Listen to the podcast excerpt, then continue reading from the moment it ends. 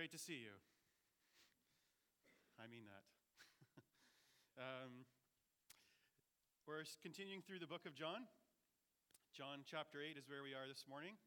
Uh, and uh, I would encourage you to turn there in whatever Bible you have in front of you. If you didn't bring a Bible, there's one in the pew right in front of you. It's red.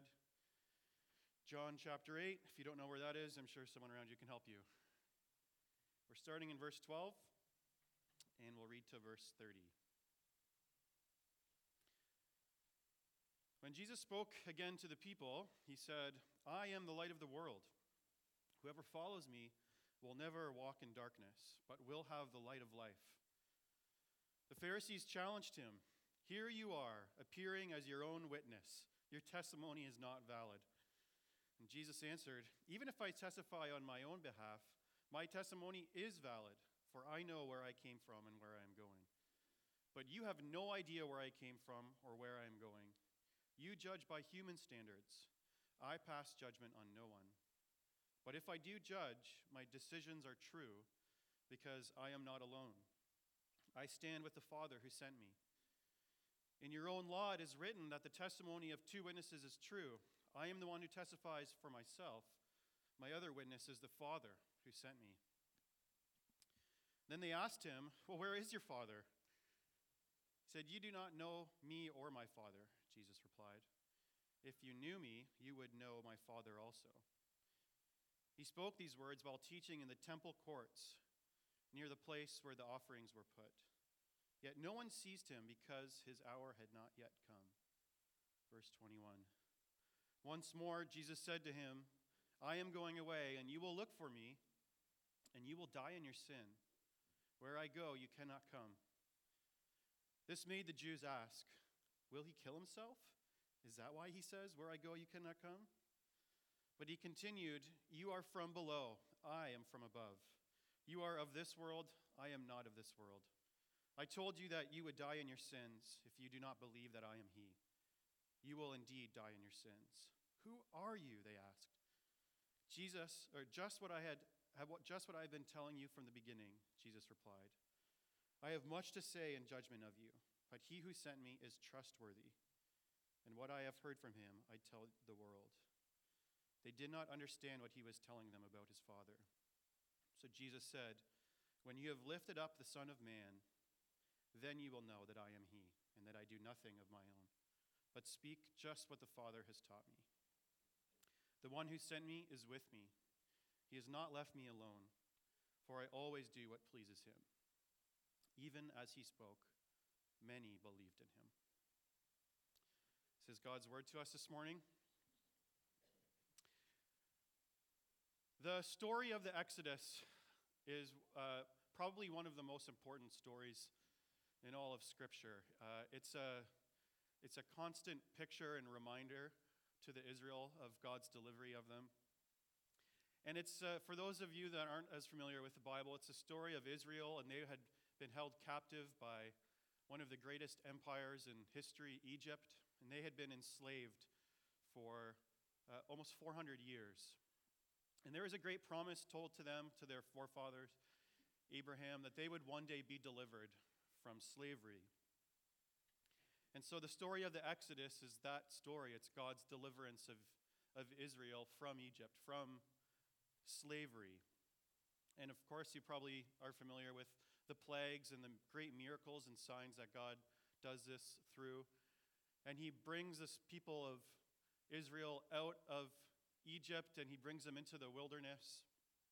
And as they're out there, they're being led by this great pillar of cloud by day. And it's leading them, it's giving them shade, it's, it's uh, protecting them, it's guiding them to where they're supposed to be. And at night, uh, the cloud turns, this pillar of cloud turns into this pillar of fire. It's this giant light. And again, it protects them, it guides them.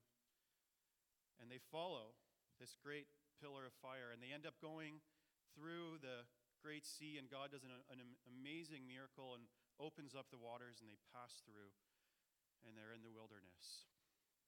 This is a great moment in Israel's history. It's a great uh, story and reminder of who God is, that He delivered His people, that He, he loves them. And it's out of that that He gives them the law. It's in that time that he gives them the law. He loves them first, he delivers them first, and then he gives them the law. And so it's this story in Israel's history that the Jews are remembering at this time in the book of John. There's many feasts and festivals that God commanded Israel to celebrate each year. And uh, this is the, in the context of this passage right here in John chapter 8 and John chapter 7, the Israelites were celebrating the Feast of the Tabernacles, or the Festival of the Tabernacles. And this festival was to remember the time when the Israelites were in the wilderness, that they'd just been delivered from slavery. And they're in the wilderness and they're living in these tabernacles and they're remembering the great times and miracles that God provided for them and showed his great power and love for them. And they're to do this every year. And so, uh, part of the way they celebrated this was they would go to the temple in Jerusalem. Many people would come, even the Gentiles were invited to join them for this great celebration in the temple courts. And they would have, uh, you know, different ways of celebrating. One of the things they would do is they would light these huge lamps. And they would be massive glowing lights in the temple courts. And people would be dancing around. There'd be music and rejoicing. And they'd have burning torches and all sorts of light. And in Jerusalem, the temple was up on a hill. And uh, there's so much light, there's so much fire burning from all these things that have been lit up that the, the city during this time would have been just glowing from the light of the temple. The light from the, from the temple courts just would have shone really all over the, the city, lighting it up. And it's in this specific context, Jesus is in the temple courts and with all the light glowing around him, and he says to them, I am the light of the world. It makes a, big, a bit of a difference when you can picture that scene, right? Where their light would have been such an obvious symbol in that moment to them. And he comes to them and says, I am the light of the world.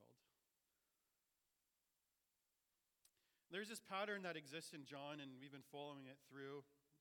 Kevin's highlighted this before, but there's this pattern that, that exists in, in John's telling of Jesus' life. He frames it in such a way that uh, Jesus will make a claim, some great claim, or he'll do some great sign or miracle, and then what follows there is, a, is misunderstanding or controversy.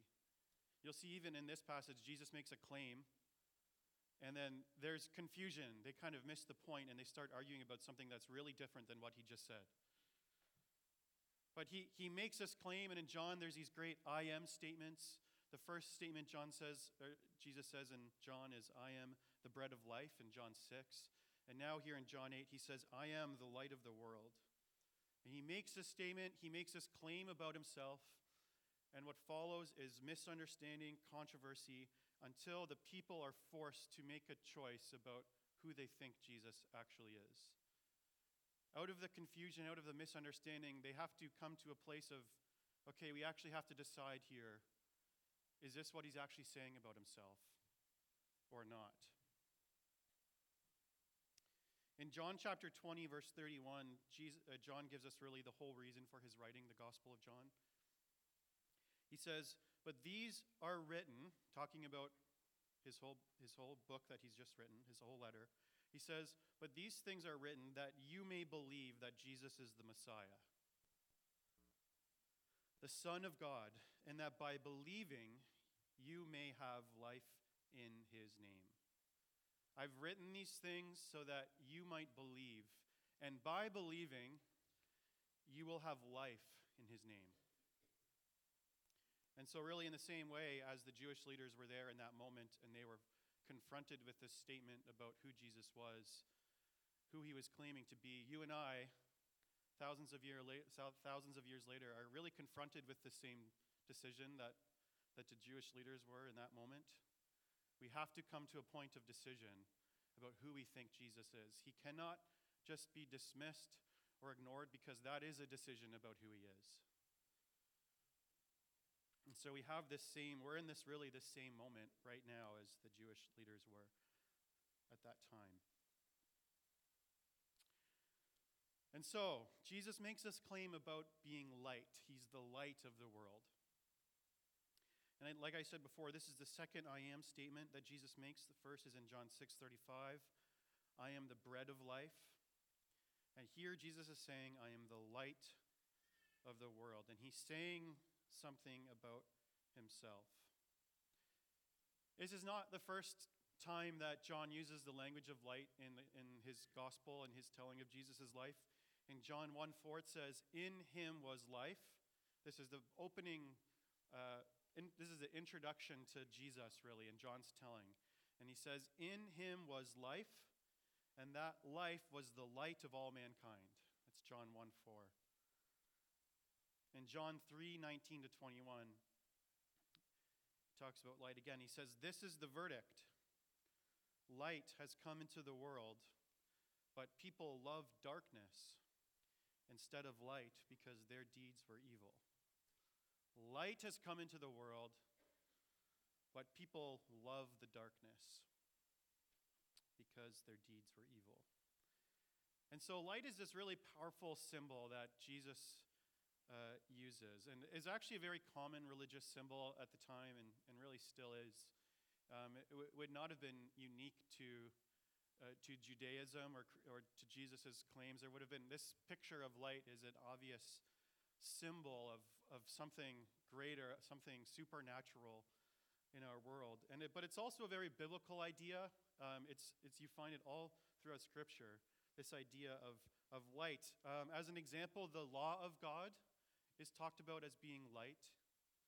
Proverbs 6:32, he says, "For this command is a lamp. This teaching is a light, and, con- and correction and instruction are the way of life." Proverbs 6:32. Your your land, your your law, your command is a light unto my path. Psalm 119. Your word is a lamp for my feet, a light on my path. And there's examples of God's law, his words, his commands are seen as a light to the people. But you can also look at throughout the Old Testament and see that Israel is said to be a light. You can find this in a number of passages. Isaiah focuses it on a lot. To give you one here, he says in Isaiah 42, verse 6, it says, I will keep you. He's talking about God's talking to Israel. He says, I will keep you and will make you to be a covenant for the people and a light for the Gentiles. He's saying, Israel, I'm going to make you a light to all the nations. But light is also used in a different way, and you won't find this in Scripture as much as you'll find it in just the Jewish understanding and the historical uh, records, is that they, they had this longing for the Messiah. They wanted the Messiah. That, that was really what was foremost on their minds. They wanted to be delivered. They're, they're so reminded of the time in Egypt where they were captive by one of the greatest empires in history, and now they find themselves captive again by one of the greatest empires in history, the Romans. And they're feeling it. And the slavery isn't as intense as it was in Egypt, but they're not free, and their land has been taken from them.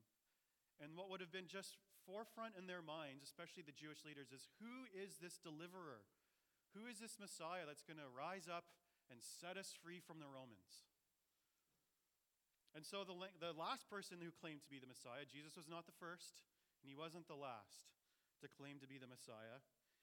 He came, and this man was Simeon, and there was a great uprising, and the, and the Jews tried to revolt against the Romans, and it did not work.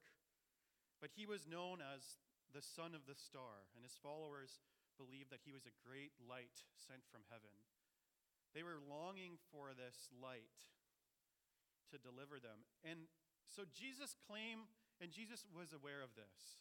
So Jesus claimed here to be the world's true light, although is, as you can see even from his defense, is very clearly a claim to the be divine. He is claiming God. He is saying, I am that true light, actually. But how they would have heard it and how he was speaking to it is that he would have been saying, I'm your Messiah, which of course is one and the same. But the Israelites didn't quite understand that, that God would be their Messiah. But they, they would have heard it as a claim to be the Messiah, the deliverer, the one that's going to come and set them free from the slavery that they're feeling. And so, this is why in, in verse 21 of John 8, it says, When Jesus says, Once more, Jesus said to them, I am going away, and you will look for me. They weren't, they, the, the Jewish leaders weren't so concerned about where Jesus was, was going to be. They didn't care about him that much. They weren't worried if he disappeared, they were just going to have to keep on looking for him all over the place. What they were looking for and what they were going to keep on looking for is the Messiah. That if he goes away, is he going to be like all the other people that claimed to be Messiah and died and never came back? There was no hope in them. And he says, When I'm going away, you're going to keep on looking for me. And then he says something pretty striking. He says, If you do that, you will die in your sin. To die in your sin. Keep on looking for that Messiah who's going to deliver you. And what is the sin? It's interesting in this, in this verse it says sin. It's sin singular. What is the sin? Sing, what's the singular sin that they're going to die in? It's their unwillingness to believe that Jesus was the Messiah, that he was the one. See, they were so convinced that they would know what God's deliverance of them would look like that they actually missed what was right in front of them. They thought they understood what their problem was. They thought they understood that their biggest problem is that Rome had enslaved them, had captured them. And because they had defined their biggest problem externally as an external problem forcing itself on me, their understanding of what deliverance from that problem was was off. It was in that same line, and they didn't realize that Jesus came to deliver them from a different problem. Jesus came to deliver them from the problem of their own hearts. That's what he was after. More than external problems in this world, our biggest problem, your biggest problem, my biggest problem, is the sin that exists in our own heart. Is the unwillingness to love God and to see what is most worthy of our love, not worthy of our love. And so they were so convinced that they knew what their biggest problem was, they missed what God wanted to do in their own life. And so, what problem do you think God is supposed to fix in your own life? What do you think He's, he's here to do? What do you think He owes you? What deliverance do you think he's promising you? Do you see that the problem that God is ultimately fixed on, ultimately, he's concerned about other problems, don't misunderstand me, but the problem that, that he's most fixated on and relentless to fix is the problem of your heart and the problem of my heart. This is what he's after. Light in Scripture, although it took on many different forms and shapes, we can God expressed in different way, but what it always represented was God on display. And the Jewish leaders simply didn't understand how the God they thought they knew could be speaking to them in the present. They, they, didn't, they totally missed it because they had a different understanding of God. That was wrong. And their inability to recognize Jesus testifies that they really did not know God Himself. If they knew God truly, if they understood Him fully, then they would have seen Jesus and said, That, there He is. He's come. That's His heart. That's Him on display for us. And they were so convinced that they were actually blind to what was right in front of them. They thought they were so confident in their ability to see that they were blind. And so Jesus is um, quite often very gentle in his, in his teaching. Uh, we see this in, this in the story just prior to this in John chapter 8. We looked at this last week where Je- Jesus is dealing with a woman that had just been dragged out in front of him who'd been caught in adultery. And he's so gentle, he's so compassionate and tender around him. And he, you know what? He is always, he's consistently like that with people who are caught up in, in outright rebellion to him and the obvious big sins of, that are filled with guilt and shame. He is so gentle and tender with them. But here, with the religious leaders, with those that are caught up in religion, he is quite harsh. And this is where you see Jesus even coming a bit more outright. And he, although the reason for Jesus coming was not condemnation or judgment, This is repeat. This is ov- communicated over and over again in the book of John. It says, it says in John three, it says that he did not come into this world to condemn it. That's not why he came. He didn't come in the world just to say, "Look what you all, look how you've all blown it." And even in this verse, he says, "I, I pass judgment on no man." So this is not the reason for his coming. He's not driven by this motivation. But you cannot shine light without it necessarily exposing darkness. There is a there is a requirement judge there's a requirement of judgment when you bring in the right standard. It just it's what happens. And so when he is there telling him this I am the I am the Messiah. I am the full expression of God. There is a necessary judgment that takes place there. And Jesus knew that the chief priests and the Pharisees and those who had influence, they were either going to listen to him or they weren't. And it seemed like increasingly obvious that they were not going to listen to them. And so in verse 24, he says, You are from below, I am from above. You are of this world, I am not of this world. I told you that you would die in your sins if you do not believe that I am He. You're going to die in your sins. He's being a bit more um, forthright with them. You're going to die in your sins if you do not believe that I am He. You will indeed die in your sins. I have much to say in judgment of you. He has much to say in judgment of us. You know, it's not really that popular to speak of judgment in our culture right now. In, partic- in Western North American current culture, it's like judgment is like the worst thing that you could do. Unless, of course, you're judging someone who's being judgmental, then it's fine. You can do that all you want, but you, you can't be judgmental of other people. But we, we serve a God who's a God of justice. And he will right every wrong. He will. And he does not stretch out his arm to you to scold you, but he will also let you fall if you reject his arm. Because he is just. But verse 26 does not end with, I have much judgment of you. I have much to say in judgment of you. That's not where the verse ends, actually. If you look there in verse 26, it says, I have much to say in judgment of you, but he who sent me is trustworthy. He who sent me is trustworthy. In John chapter 3, probably the most famous verse, verse 16 says, For God so loved the world that he gave his one and only Son, that whoever believes in him shall not perish but have eternal life. And it goes on, it says, For God did not send his Son into the world to condemn the world. He did not send his Son to condemn the world, but to save the world. That's why he came through him. Whoever believes in him is not condemned, but whoever does not believe stands condemned already, because they have not believed in the name of God's own one and only Son. This is the verdict. I read this at the beginning. I want to read it again and look at it one more time. This is the verdict.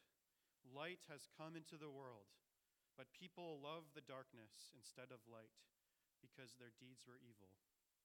Everyone who does not who does evil hates the light and who will and will not come into the light for fear that their deeds will be exposed. But whoever lives by the truth comes into the light so that it may be seen plainly that they have what they have done has been done in the sight of God. According to this passage, do you see it? Why are we unwilling to come into the light? I don't care if you're a Christian here this morning or you're not a Christian here this morning, this verse applies to you. Why are we unwilling to come into the light? For fear our deeds will be exposed. For fear our deeds will be exposed. The fear, the thought in the back of your mind that says, I've done something wrong, and maybe even more than that, something is wrong with me, and I don't want to come to terms with that. I don't want that to be exposed. I don't want that to be fully seen. Because if I do, I will experience the judgment or the rejection that I think comes with these thoughts and this judgment on me. And if Jesus is just an example for us to follow, if he's just a great ethical teacher, a leader for us to look towards and to try to be like, and he's our example, if, if that's all that he is, then yes, that is terrifying because it is not fun going in the presence of people that are perfect. You just feel bad about yourself. You just feel bad. But Jesus is not just a leader to follow, he's not just a king, he's a savior. He is the one who has delivered you from your sin. He's not just the great light in the wilderness guiding and protecting you, he's the lamb. He's the one that got you out of Egypt. He's the one that got you out of slavery. It says in verse 21 here, but whoever lives by the truth comes into the light. Whoever lives from the truth. This is the truth about God, He's trustworthy. In chapter 8, verse 28, Jesus says, And when you have lifted him up, the Son of Man, then you will see that I am He. When you can see Him lifted up on the cross, when you can see Him dying for you, when you can see Him in His grace, in the fullness of His trustworthiness, in the fullness of His love, then you'll know and believe that He is the one to come to. Not from the external, but from the internal. He is the Messiah, He's the Savior. He's trustworthy, He's full of grace, He's full of love.